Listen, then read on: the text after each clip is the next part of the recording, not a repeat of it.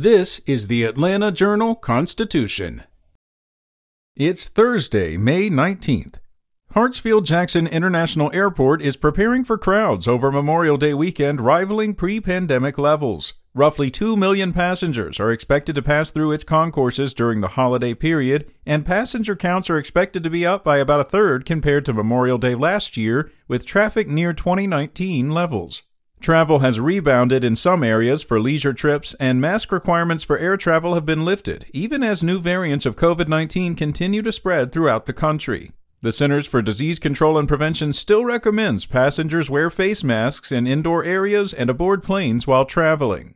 The busiest days of the holiday period are expected to be Thursday and Friday, when more than 80,000 passengers are expected to pass through security checkpoints each day. Up next, the Port of Savannah had its busiest April on record, handling nearly a half million 20 foot containers. It's the third busiest month the port has ever had, and it came despite gaps in global shipments caused by China's continued struggle with the coronavirus. That disruption has meant fewer ships arriving, but the possibility of labor trouble on the West Coast has meant some vessels being rerouted to Georgia. The Port of Savannah, which is the second largest container port on the East Coast, handled 6.2% more container traffic in April than in the same month a year ago. Overall trade has increased partly because the pandemic triggered problems with the supply chain have persuaded many retailers and manufacturers to revamp their strategy for ordering goods. In other news, several months of increased mortgage rates may be pushing some people out of the housing market, but the balance between buyers and sellers hasn't changed enough yet to cool the rapid rise in prices in metro Atlanta. Home prices also climbed despite a dip in sales in April as the inventory of available homes remained low across the metro area.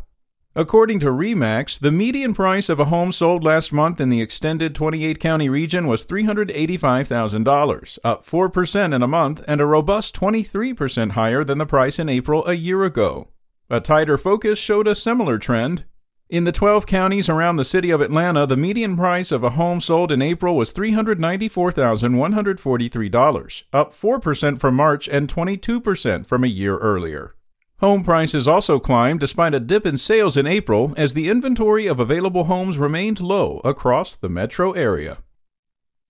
And two 16 year old boys were injured early Wednesday when a dispute with an employee at a Taco Bell in South Fulton escalated to gunfire. According to South Fulton police, investigators have obtained arrest warrants for 17 year old Taco Bell employee Marquise Jordan, whose charges were not disclosed.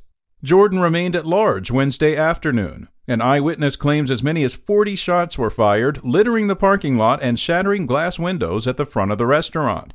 The victims were taken to a hospital with serious injuries after being shot outside the restaurant. Spoken Layer